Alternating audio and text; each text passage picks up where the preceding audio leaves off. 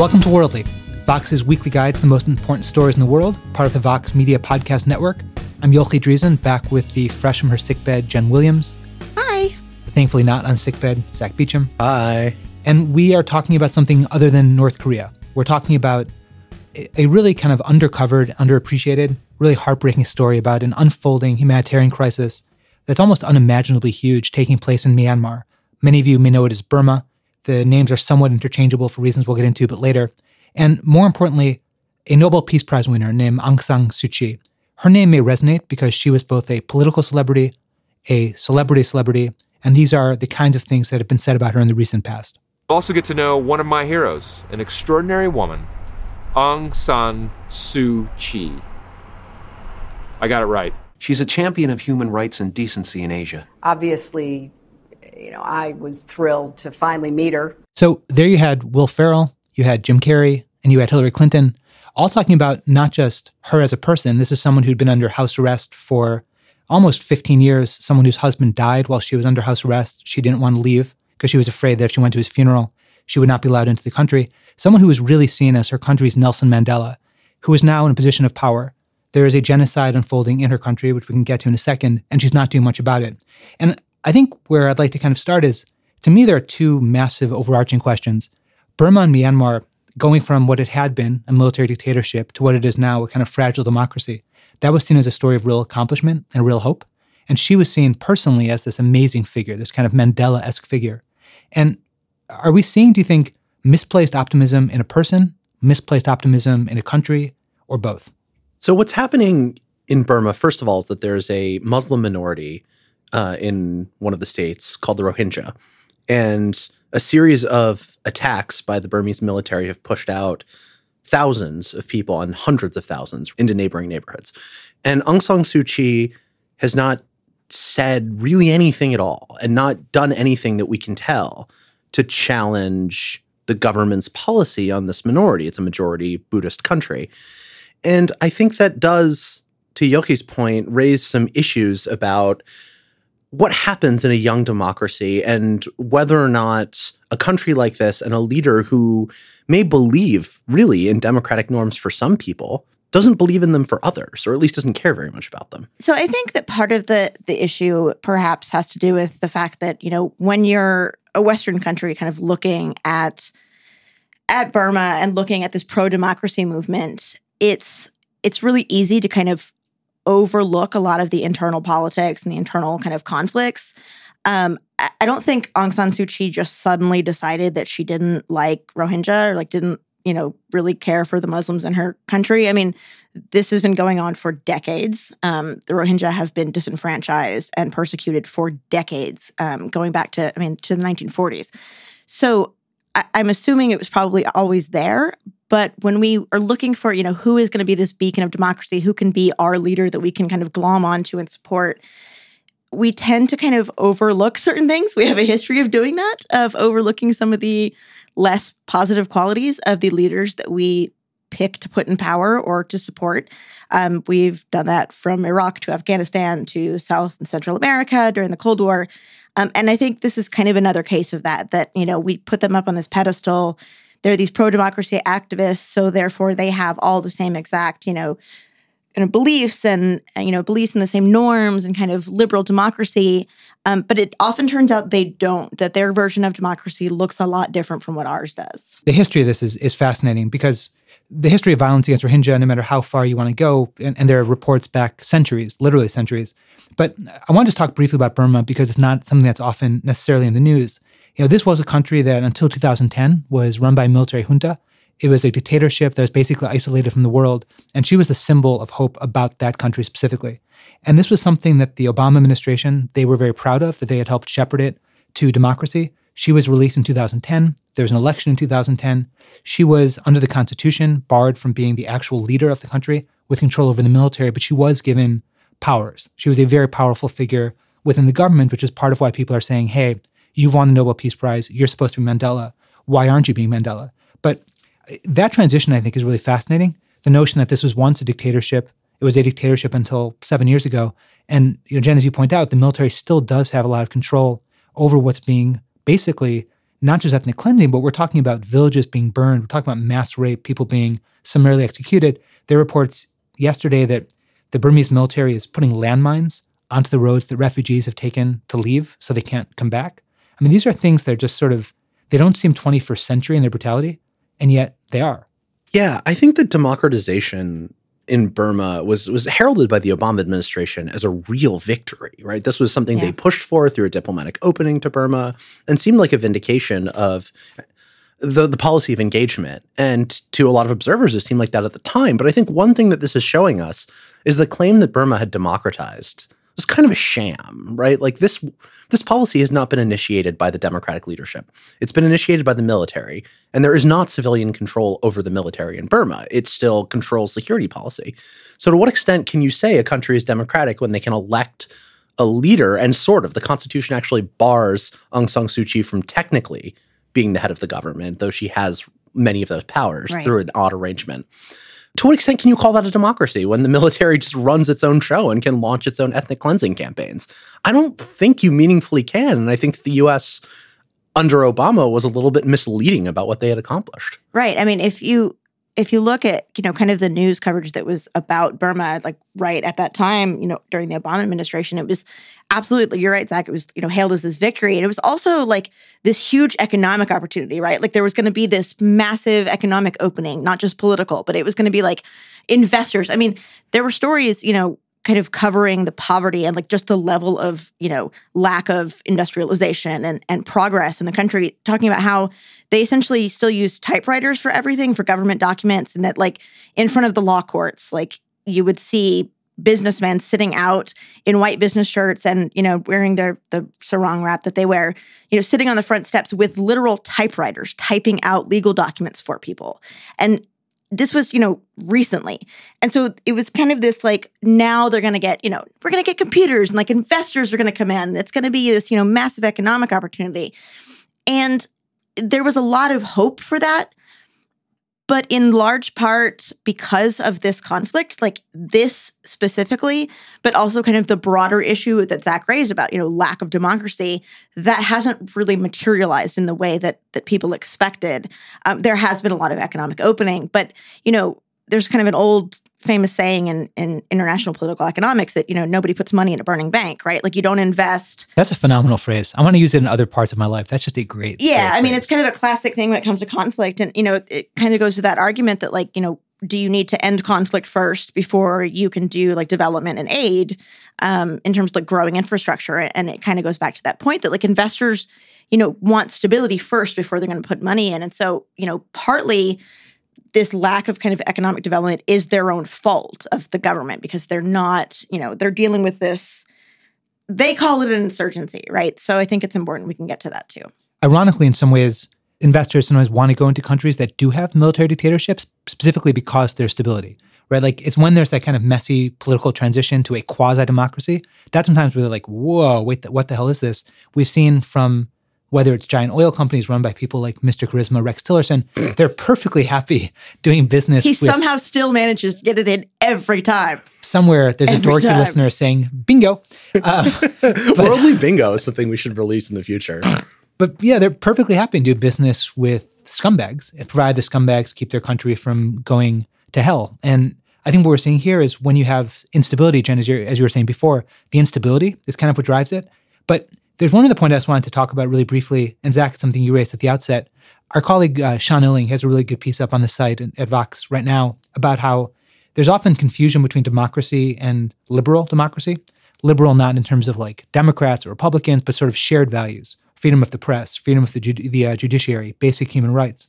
And to your point before about Burma being called a democracy because they had a vote, this was like the definition of not a liberal democracy. You had a political leader banned by name. You had press who censored themselves. There have been articles about how reporters saw abuses of the Rohingya and didn't want to report it because they feared for their own safety. And some of the specific laws about the Rohingya are amazing, by which I mean horrifying. Their, la- their language was banned. They couldn't get marriage licenses. There were limits on how many children they could have. Two. R- r- exactly. Yeah. They couldn't travel between villages. I mean, you hear those kind of restrictions. You do not think democracy in any way, shape, or and form. citizenship was stripped in 1982 right they haven't been able to vote meaningfully and participate in Burmese society since the opening to democracy. And I think that's a really important and misunderstood part of this whole puzzle is that the 2015 vote in which Aung San Suu Kyi rose to the post that she has now was considered to be a major step forward for democracy in Burma. And the Rohingya not only weren't allowed to vote, but it didn't improve their situation at all. And there's a, a really good piece that I read by a Princeton political scientist who studies the Soviet Union and the former Soviet Union too.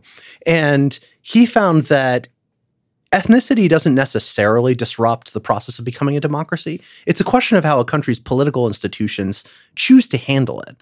And so if the institutions are designed to include lots of different groups and to give them an equal say, there's less likely to be a fragmentation into violence. But here, there really was an upsurge in Rohingya violence against the state, not against civilians. They weren't terrorists, they targeted the military, but the insurgency wasn't part a response to the fact that the 2015 election and democratization didn't improve their lives. Right. They actually, so it, you're right. They weren't allowed to vote. A few were. It was bizarre. They, the government gave out these, they're called like white cards um, that they gave out to the Rohingya because like you couldn't get citizenship. You couldn't get like an ID card, but you could get these white cards that would allow you to vote. And then they revoked them in 2015. And like a few people who had them, they let them still vote. But it was like this, they gave them this like faux citizenship light. Surprise. And then promptly revoked it. They're like, just kidding. We're, we're not going to do that anymore. That was a terrible idea. So, yeah. So, I mean, it's not that they couldn't, you know, easily just give them citizenship, right? Like giving them freedom of movement. I, I think it goes to the point of like, well, why don't they, right? Like that seems like the obvious solution. Like, why don't you just let them vote? And and I think it goes back to, and we I think we need to kind of tease this out, the the religious division here. So you know, have a Buddhist majority country. So if you ask most a lot of the Buddhists living in Burma, they don't see this as a persecuted minority of Muslims. They see it as either one of two things or or both. Either they're basically like leftover guests that were brought in by the you know during the colonial era. Um, they see them as rude guests. They're they're not thankful that we give them as much as we do. Um, they refuse to call them Rohingya. They call them Bengali, as in like you know Bangladesh.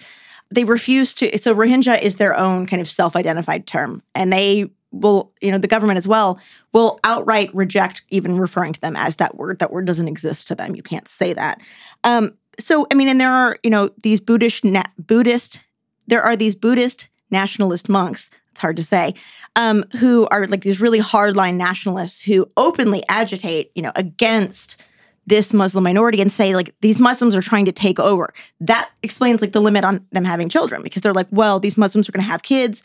They're going to you know take over the population and then we won't be you know a a buddhist majority state anymore like you know the glorious days when we were all united by buddhism which is is bullshit And, but and to put some context to that, the Rohingya are roughly 5% of Burma's population, right? There's a million of them. And there's no chance that they could possibly, quote unquote, outbreed. 370,000 people in two weeks is staggering in and of itself. But then that was out of a million, right? The population roughly before they, they started to flee was about a million, give or take, depending on the numbers you use. So more than a third has left in two weeks. It's sort of extraordinary. And Jenn, there's one point in, in what you're saying I, I wanted to tease out a little bit. And you mentioned that they're called Bengalis as a slur.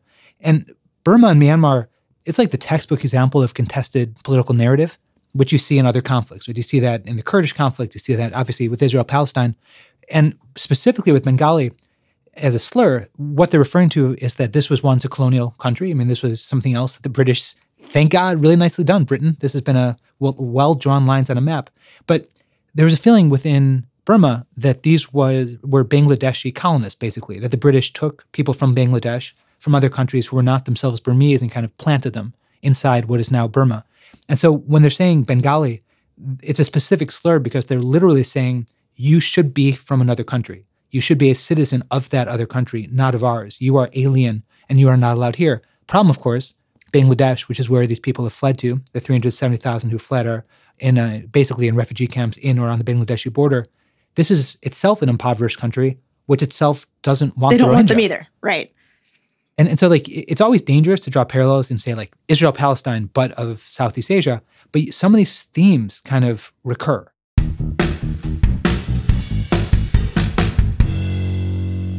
So you want to look good in your underwear and you want to be comfortable. But that perfect balance is hard to find. But you don't need to sacrifice style and you don't need to sacrifice comfort. Check out meundies.com and find the best pair of underwear in the world. These are the most comfortable pair of underwear you will ever own. They're made from a sustainably sourced, naturally soft fabric that is three times softer than cotton. I can say this from experience. We wear them at Vox because MeUndies is kind enough to send us some. They are fantastic, so we can endorse this in a very literal and personal sense. They're eco-friendly, they're soft, they don't shrink, they are 100% money back, satisfaction guarantee. If you don't love them, MeUndies will give you the money back that you spent to buy them. Right now, MeUndies has an exclusive offer for our listeners, which is 20% off your first order and free shipping. And again, they're so sure you'll love this underwear that they'll offer you 100% satisfaction guarantee. You order the pair, you don't love that pair, you get your money back. So basically, this is no risk. It's a no-brainer. You go to meundies.com slash worldly, meundies.com slash worldly, you place the order, and you will get the best and softest underwear you will ever own. So this is a limited time offer. Don't wait. Start wearing the best underwear of your life. It has changed the life of me, the rest of the worldly team, and it's time to let MeUndies change yours. MeUndies.com backslash worldly.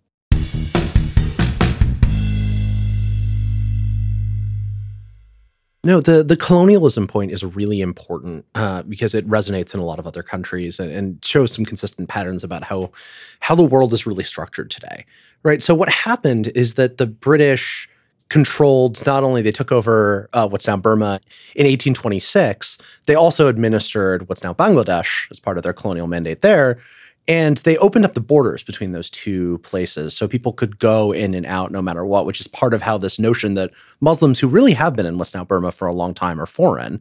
Uh, the second thing that they did is they brought in administrators from the Indian subcontinent to uh, to run both finance and some political institutions.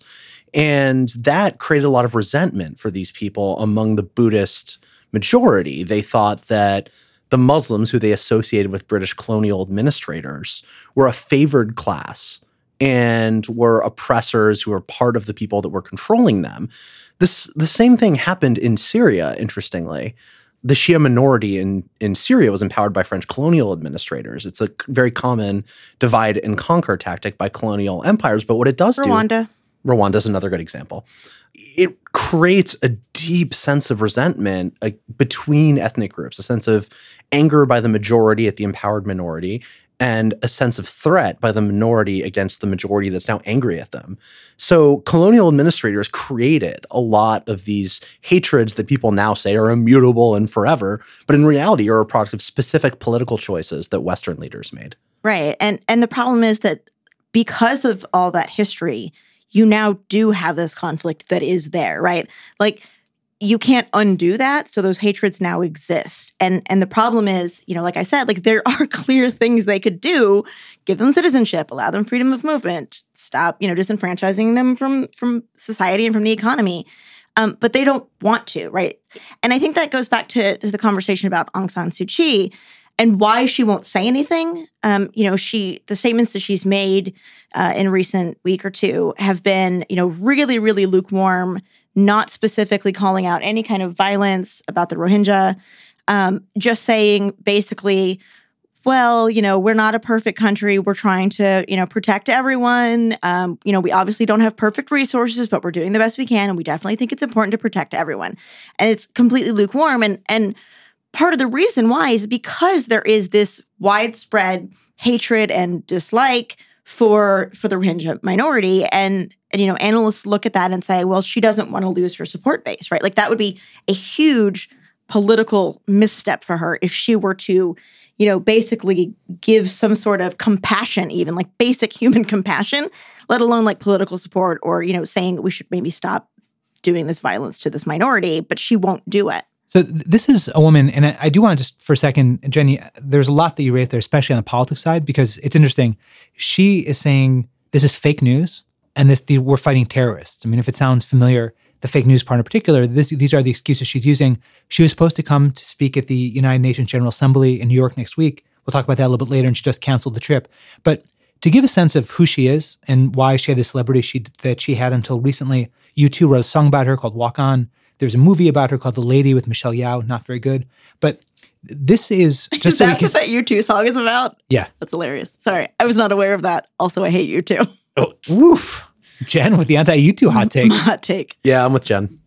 I will stand alone Ban Bono. in my love for the earnest foursome of our Irish friends. But I do want to play a clip. This is what she Is it sounds. a U2 clip? we were thinking about that, but no, This is from uh, Aung San Suu Kyi's Nobel Peace Prize speech after she was given the Nobel Peace Prize. You'll hear kind of what she says that sounds great to Western ears and what people thought she would be once she had power. I began to understand the significance of the Nobel Prize. It had made me real once again. It had drawn me back into the wider human community.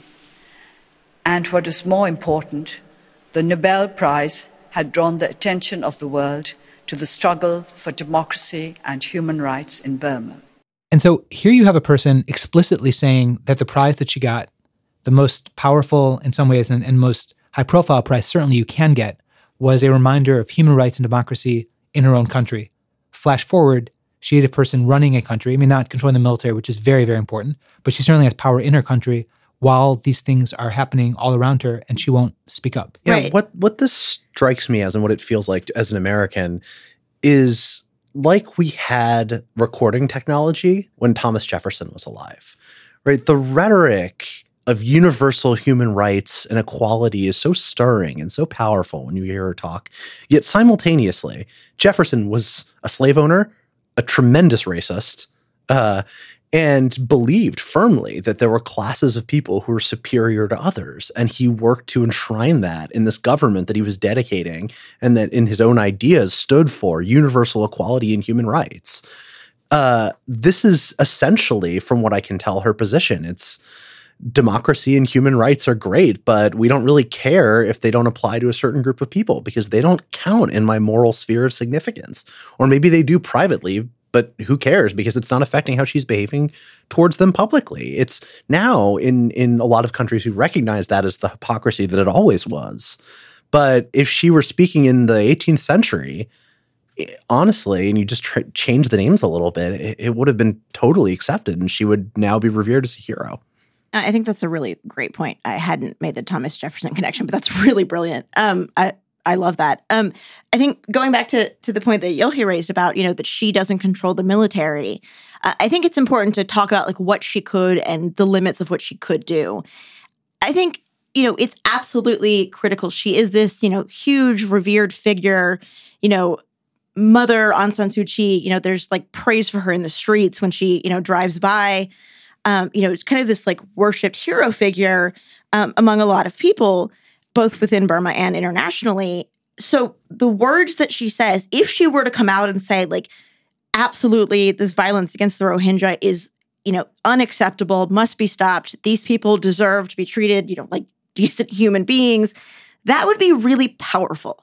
She doesn't control the military. She doesn't have the ability to get them to stop doing these massive kind of raids and they have essentially the entire like you know Rakhine state where Rohingya um, live kind of on complete lockdown you know controlling everything you know going in and out. Um, you know reporters can't really get in. Um, information is hard to get out from there. And you know burning down villages and there are reports of you know rape and murder and and all of this. And you know she doesn't necessarily have the ability to give an order to stop the military from doing this but the broader kind of hatred and perspective and view of the Rohingya in Burmese society, that's where she has a huge role to play. That's where her power and, you know, the bully pulpit, right? That's where her kind of leadership would be really, really useful. And that's where she's falling down. You'd flagged something earlier on that I'd like to return to because I know it's something that also that you've studied a lot, both journalistically and before. You'd flagged that there was an insurgent element to this. And uh, when you ask the Burmese government, the Myanmar government, they say that there was a, a terror attack against their own security forces. This is in response to that terror attack. Obviously, we're seeing collective punishment on a massive scale. But Jenn, do you want to talk that through a little bit? Because you mentioned like, is this an insurgency? Is this terror? What's the violence that this takes, the form it takes? Sure. So the Mujahideen, the the Muslim kind of holy warriors, if you want, um, it's kind of the best translation, even though it gives it interesting connotations. But anyway, um, there have been kind of mujahideen movements in Rakhine State, in Burma, among the Rohingya going back for decades. I mean, they met with, you know, Muhammad Ali Jinnah, the father of Pakistan. There are longstanding ties to the Pakistani Taliban, to the Afghan Taliban. Um, some of the groups who are involved right now um, have actually like fought in Afghanistan, um, you know, during the 1980s. So there are lots of ties between the kind of more militant side of of the Rohingya.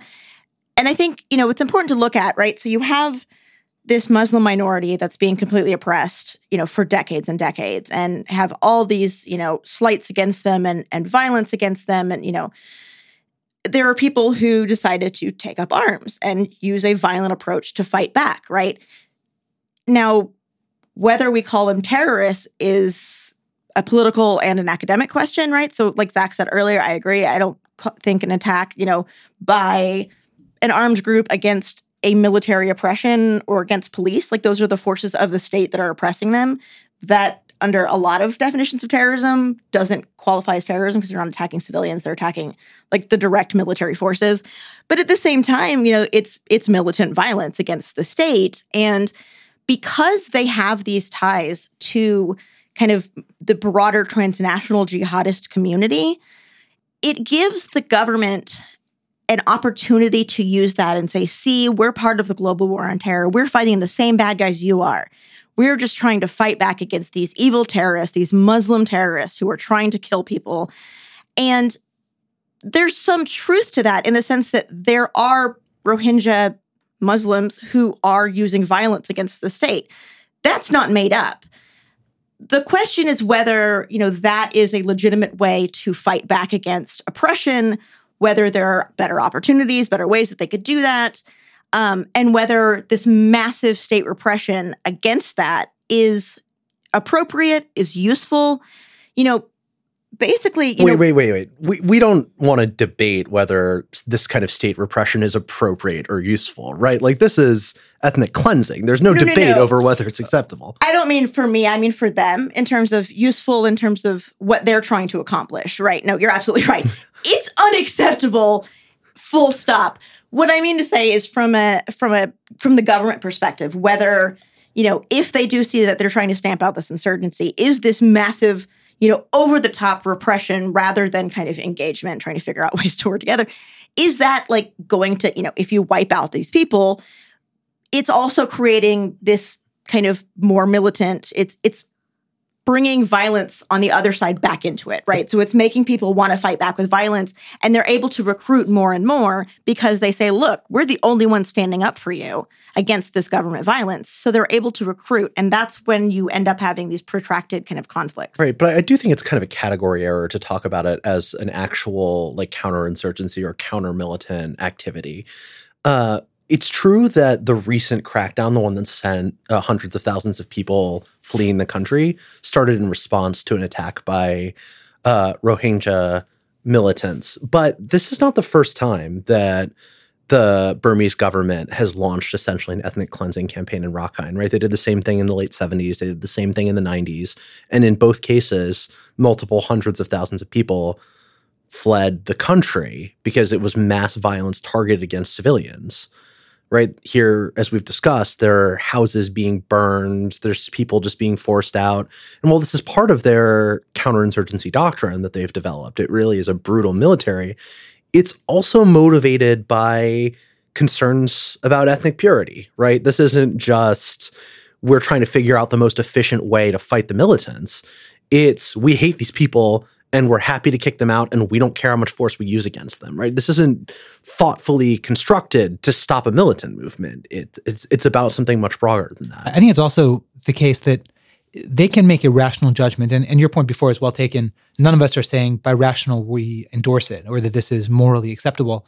But you can envision the military junta which still has a lot of control. I mean it's no longer a junta but there's still heavy military influence saying we hate these people they've been a problem in our again this from their point of view. Now we're saying it uh, in a kind of moral or objective point of view. We hate them. They're not legitimate citizens of our country. They are foreign implants. We don't like their religion. They're inherently violent blah blah blah blah blah blah. Previous governments have tried and failed to get rid of them. We can. We will succeed in doing what previous governments have failed to do. We've driven out 370,000 in a couple of weeks. There are 600 something thousand left. So we'll get rid of the rest. And, and I think what's an interesting test now is Burma, Myanmar, this is not a country the world typically pays much attention to. Just the reality. It's not usually in the news. It's not usually something that we would discuss on a podcast that other New York Times would write about, that the UN would talk about. This isn't something typically the world pays attention to, especially now with North Korea, with Syria. And in some ways, the test to me, like sort of of the morality and geopolitical effectiveness of a lot of the Western institutions and values that have spread to much of the world beyond the West, of can the world stop? Will it try to stop ethnic cleansing? It failed in Syria. The type of mass carnage is still going on. Certainly has failed to protect the population of North Korea has not worked in parts of Iraq. Will it work here? I mean, can you stop a military that's been pretty successful by its measure in driving out this community? Can you stop it? Yeah, I mean, I think the question is how. Like, how, how would you stop it? And you know, there are statements from the UN calling on on the government. You know, there's one I think just out today calling on the Burmese government to stop this, and that's all well and good. But what if they just say no, which is what they're doing? Then what do you do, right? Like, are you going to send troops in from from which countries right it's not like the UN has a standing army they have peacekeeping forces that have to be you know accepted by the parties to a peacekeeping there's no peacekeeping agreement here there's no reason for the UN to get involved there's no mandate for them to eh, you know it's not like the US is going to step up and do anything eh, you know so so what happens do you go back to you know economic sanctions. You sanction the government, try to get them to stop doing that. You know, those are the kind of options that we've saw before, right? Against, you know, military governments and dictatorships. It's what we see against North Korea, right? But again, like, is that really gonna do anything? Um, you know, you can send aid to the camps in in Bangladesh, and you can talk to the Bangladeshis and try to see if you can work out. Like, I think there are things to be done that can you know, mitigate some of the horror. Um, but in terms of getting the Burmese government to stop this, I think that's a much broader, like cultural kind of shift that you have. Like I said, there's strong support for, you know, this kind of anti-Muslim kind of violence in Burma. And I think, you know, to go back to the to the issue of like the jihadist groups, the problem is that, you know, the narrative that that these are terrorists that we have to wipe out and this is part of the war on terror gets really complicated when you have statements from Al Qaeda, like Central, um, that just came out. Uh, there was one, so uh, I guess on September 12th, so just recently, um, Al Qaeda issued a statement saying, um, in part, the savage treatment meted out to our Muslim brothers in Burma shall not pass without punishment. They urged Muslims worldwide to send aid, military support, um, you know, weapons to the Rohingya. This is a cause that they have kind of brought up over and over again. Um, Al Qaeda has, but you have even like ISIS now kind of getting involved, saying, kind of paying attention to this. So in Dabiq, the ISIS, uh, one of their main propaganda magazines, um, they interviewed one of the leaders of it's an ISIS offshoot in Bangladesh that has said, you know, we would like to launch operations in Burma if we have the capability to. You know, he's given interviews in ISIS propaganda magazines saying, like, you know, highlighting the the cause of the Rohingya. So the problem is you may have this domestic kind of group that's fighting for their own political rights, but it could become internationalized. And then you have a much harder problem because then you would have legitimate transnational terrorist groups operating, and then it becomes a much more complicated situation. So, what you're saying is that when governments respond to demands for self determination with force, that creates an opportunity for extremists to come in and hijack the situation. A little bit, yeah. We've never bit. seen that in any Never. other countries. This is new. but this like, is definitely new. also, let me make the case that that something could be done about this. Uh, and I don't mean like the U.S. sending in forces or whatever to forcibly break up the conflict. I mean, it's very clear that the Burmese government values engagement with the international community. That's part of why this whole opening and move towards democratization happened. It wasn't a mass protest movement. It was the military junta deciding it was in their interest to try to open up a little bit to the world, uh, which was very rare. This almost something like that almost never happens, a voluntary cession of power, which means that an administration in the US that was serious about diplomacy over human rights and threatening diplomatic ties I'm sorry, I laughed. I know, right? That's that's the point that I'm getting to. Like if they if the government cared about these things, there's a real opportunity for creative US diplomacy here to try to make the situation less bad, but uh, I, I can't imagine Mr. Charisma really playing a positive role in the situation. But even, but yeah, I mean, but even beyond that, you know, the idea that it, it's not just like fighting for human rights and like that they, you know, that the Trump administration seems less interested. It's also that the government is very smartly framing this as fighting against Muslim terrorists. And given that what we know of Donald Trump and that he's not someone who is necessarily inclined to dig into details of conflicts and figure out whether what he's being told is accurate, you know, by framing conflicts as we're on your side fighting Muslim terrorists, you know, I can't imagine a Donald Trump administration sending eh, eh, taking any kind of action you know far far less sending troops but taking you know any kind of serious action beyond you know a statement at the UN but in defense of of Muslims who have in some sections of the militant parts of the Rohingya have ties to militant groups that are transnational. Like that just seems beyond the, the pale for, for this administration. And I think that's a good place actually for us to transition because you're talking about the UN. And we mentioned at the outset, Aung San Suu Kyi was supposed to go to the UN next week to speak. She's canceled it in part because of this mass outcry, which has included people calling for her to lose the Nobel Peace Prize, to, to have to give it up. But for elsewhere, we're not going to go far. We're not going to go overseas. We're not going to go a plane right away. We're going to go an Amtrak train right away to beautiful New York, where the UN General Assembly is set to begin. This is typically where world leaders fly in from everywhere to give speeches that sometimes matter, sometimes don't, sometimes are funny, sometimes are serious.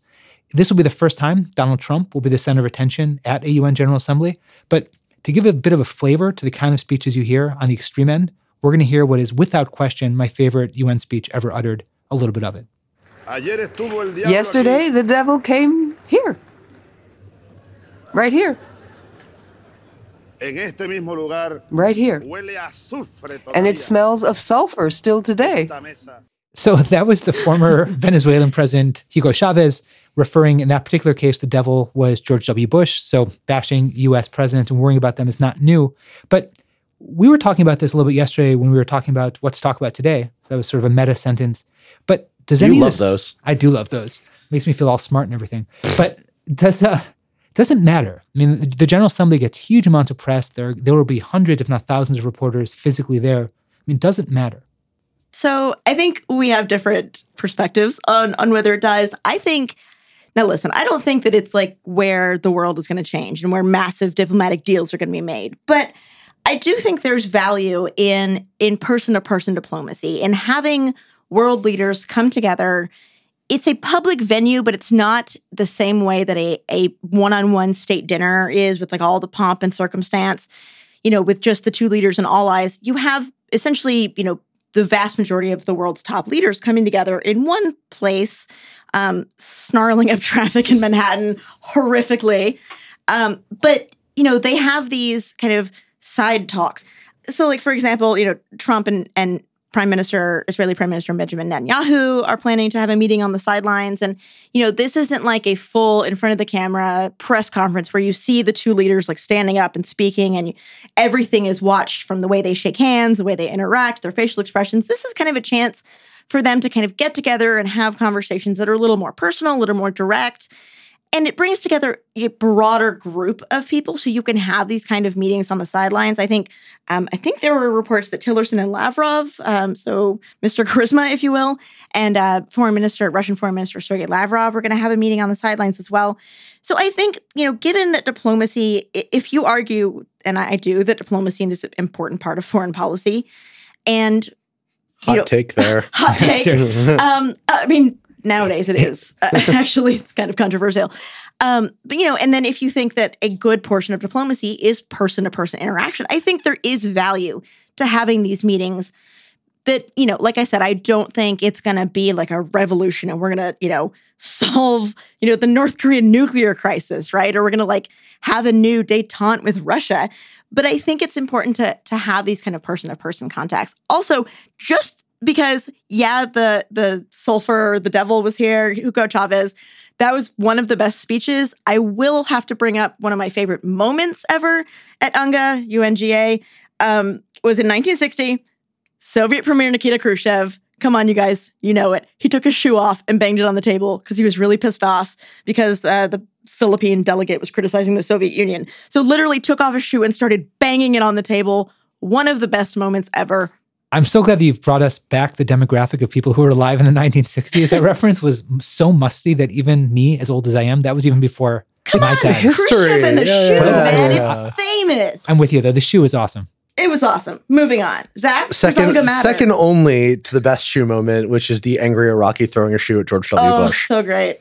um, which has been turned into the world's best GIF. But far away from New York.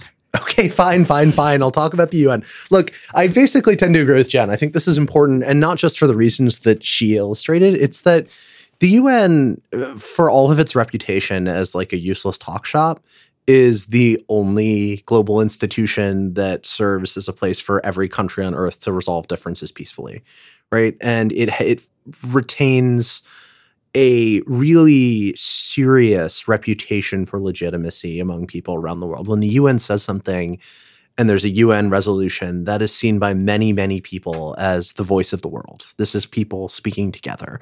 What gets decided on at the UN doesn't have a straight line, especially the General Assembly, which doesn't have a lot of legal power, but doesn't have a straight line to uh, obvious policy changes in any one country or any one situation. But what it can do is change the way that people think about things. It can affect the norms, the unspoken rules that govern how the international system operates. And that's much harder to measure, it's harder to point to as a really key and significant moment, but it matters. And, and a lot of scholars have gone through and found that things that have been decided at the UN have shaped the way that countries have acted well into the future.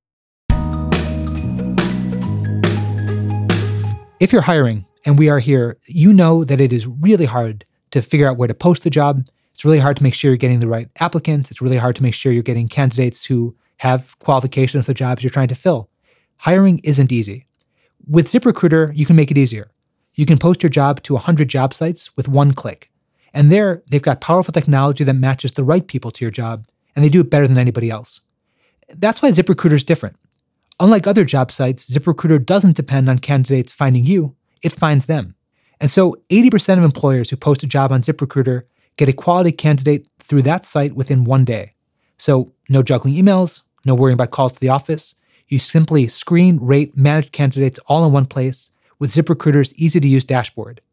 So here's how to use it.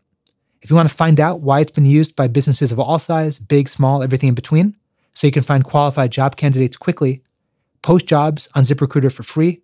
That's right, it's absolutely free. You go to ziprecruiter.com slash worldly, ziprecruiter.com slash worldly. A third time, ziprecruiter.com slash worldly. And this is how you will find talent easily, how you will get your job seen by the right people, and how you will get those right people to work for you. Thanks for listening to Worldly. If you're looking for a new podcast to try, how about Planet Money? Give it a listen, because one thing people say about Planet Money is how much they love listening to it, even though they don't necessarily care about business or economics. It's just a smart show with great stories, it's well produced, and it's fun to listen to. So find Planet Money on the NPR One app or wherever you get your podcasts.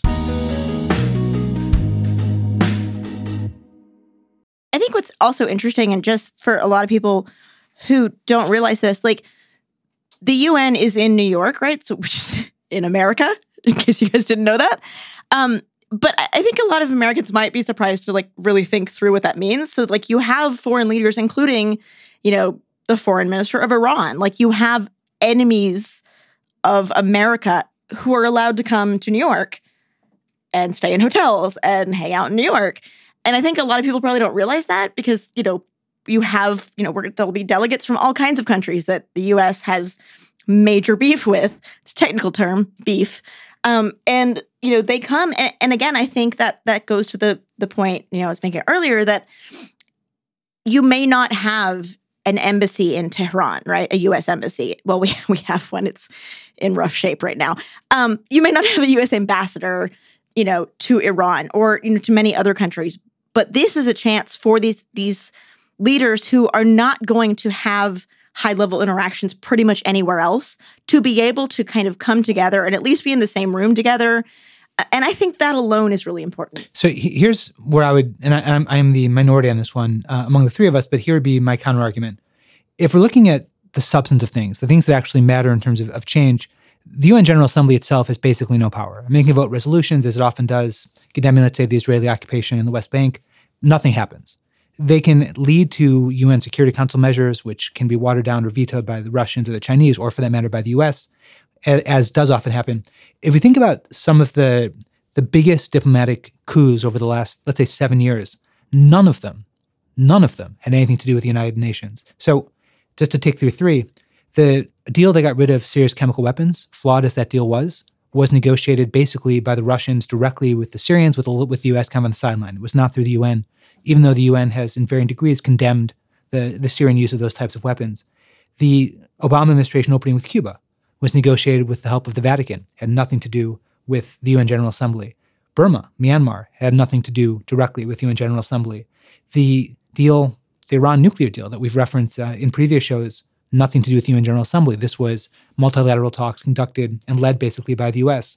Talks on to with North Korea's nuclear program, are taking place outside the UN General right, Assembly. But you're you're listing off things that, while important, are like clear and concrete diplomatic accomplishments. And I think that that's just a, a mistaken view of why the UN General Assembly matters. It's a much longer term architectural way of shaping the the way the countries think about the world and individual people. To take a concrete example, whenever I talk to somebody who is in the uh, sort of pro-Palestinian or even boycott Israel sort of camp, they bring up UN General Assembly resolutions as a legitimizing uh, vehicle, a way to say, look at all of these bad things that Israel is doing, and look at how the world is united against Israeli crimes. Right? That's that kind of language resonates with people, and they use it for a reason because the UN has normative force, and what the UNGA does changes people's minds, and that has a more subtle impact. It doesn't negotiate the Iran deal. Yeah, my, point, my point isn't that that doesn't negotiate a deal, although the Security Council is a place specifically for deals to be negotiated or to be forced.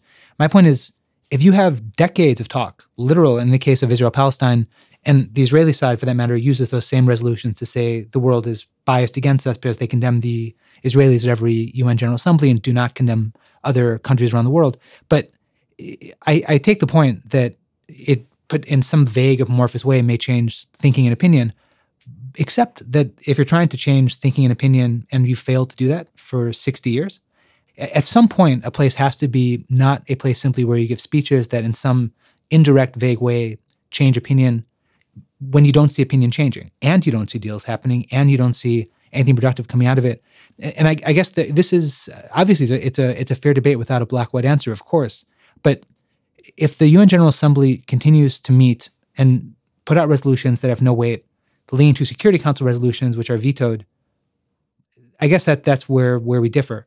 To me, at some point, there's the utility that breaks down. Yeah, I think, and I definitely see that see that argument. I mean, I don't think the UN is in any way as forceful as it was kind of imagined to be, and that it sometimes thinks that it is.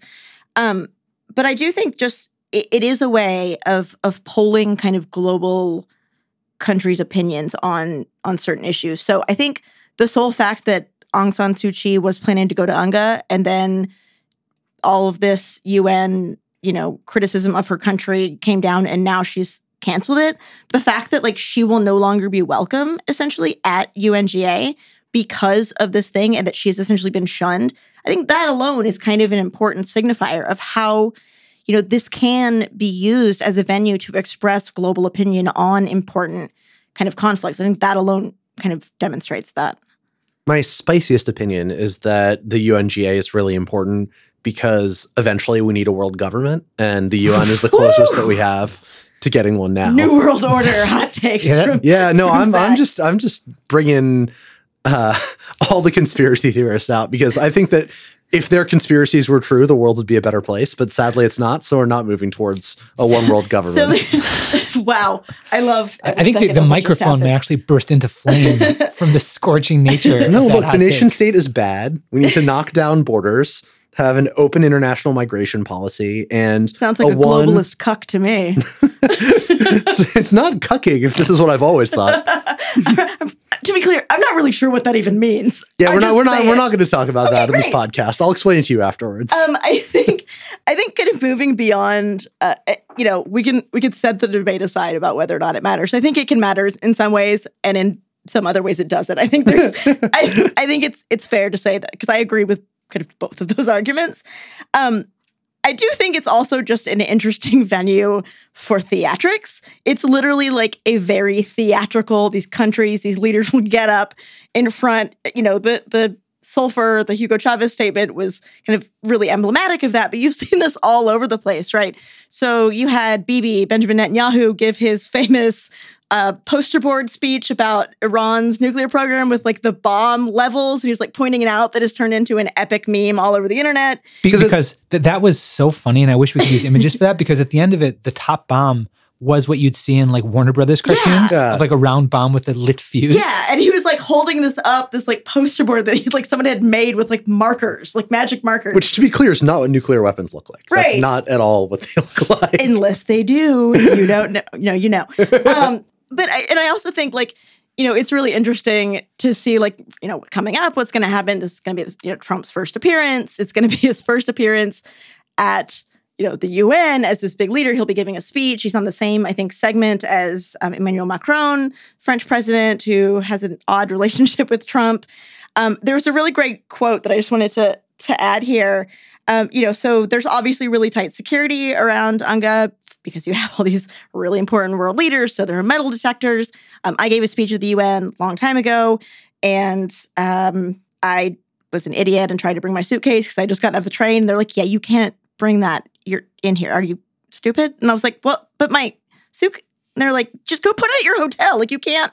But anyway, so there's really high security, I thought this really great quote. It was an anonymous diplomat who was joking to CBS News, and he said, "I just hope the metal detectors can check for spitballs, because essentially, like you get these jeers and heckles and like boos because you know these are diplomats. They're not going to be like doing you know super crazy stuff like attacking each other, but they are very vocal, and it is kind of a fun way to express your discontent. I mean, you, you have leaders who occasionally will walk out of the room. I mean, this has been the case with Iranians will walk out when Israelis speak and, and vice versa. And, you know, Jenn, you made a point earlier, which is an interesting one. And, and Zack, uh, before your pro world government hot take, you made a similar one. You you do. And I, I and in this one, I, I, defer, I give you these points. You do have the leaders of small countries being given a microphone and the leaders of giant countries being given a microphone. So you've got teen, relatively small places like some of the countries that have been hit hard by climate change, whose total population may be in the hundreds of thousands, and then countries like Germany with a population of about 80 million. Last episode, I one of us, I think it may have been me, but we had given it about 50 million. It is a bigger country; it's 80 million. But you do have like everyone is given some time at the microphone. Some of them go Hugo Chavez and call people devils. Some of them take off their shoe. Some of them give these impassioned speeches to pretty empty halls.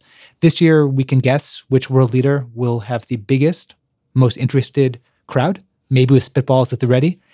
It will be interesting to see not just what Trump says. I think he will be on his best behavior. He'll have his teleprompter. He'll do that thing where he speaks in a really low voice, kind of slowly to emphasize. Low energy. And then he'll, that's, you know, that's how you know he's using And using he a puts teleprompter. the emphasis on the wrong syllable. And you'll see though, do people applaud? Do they walk out? Do they just sit there kind of stone faced? We're sending a colleague of ours, Zeeshan Aleem, who's in New York, will be at UNGA. He'll be writing a piece for the site that will post tomorrow morning. He has another piece posting on Monday, and then we'll be covering it every day that it takes place next week. And part of what he'll be looking for, and it gets back, I think, kind of circles back to a point Jenny made at the outset, is sort of the the more amorphous feeling. Like, what do you see in the hallways? Not just what do the leaders say when they're sidelining, but what do they look like when they're talking to each other? Right. Is there anger? Are American officials kind of welcomed? Are, are they shunned? It's some of the stuff that is harder to gauge. Hopefully, we'll be able to gauge it by having somebody in the hallways. I've covered UNGA before, and that often is the interesting part.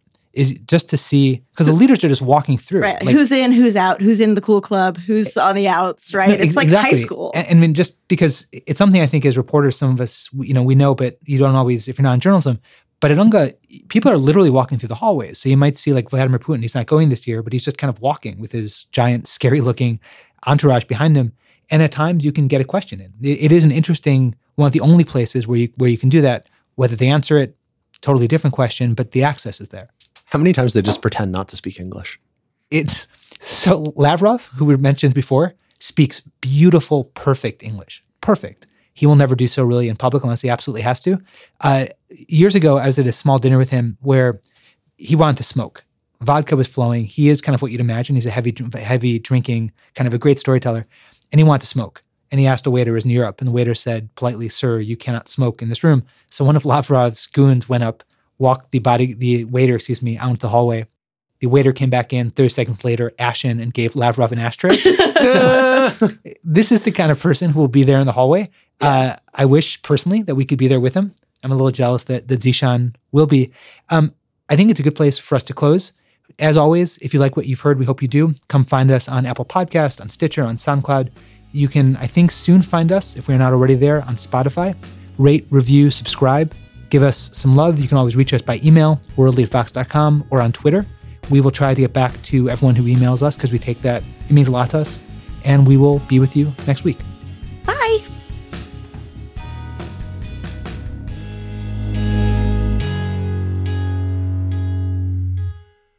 Thanks again for tuning in. We wanted to take this moment to insert an absolutely shameless and frankly very proud plug for our parent company, Vox Media. Vox Media is the fastest growing modern media company and is known for its standout technology and its high fidelity advertising. The platform is what supports our growth here at Vox, and it's what allows us to go deeper into the topics you, our listeners, care about most. And for us, that's national security, it's foreign policy, it's America's place in the world. But for listeners who haven't already, check out Vox Media's other editorial brands, whether it's the rest of Vox.com, which goes deeper into explaining the stories defining the world today, SB Nation, which tells the story behind and beyond the scoreboard, The Verge, which helps you discover what to buy, what to obsess about, what to disrupt next, Racked, which is a great site about fashion, and my personal non Vox.com favorite, Eater, which is a great site about food, especially if you're traveling and want to know where to go and what to eat in a city you're going to. And so, what unites all of these sites and all these editorial brands is a refusal to compromise on quality. We believe in the power of going deeper, and we believe in the best of our audience.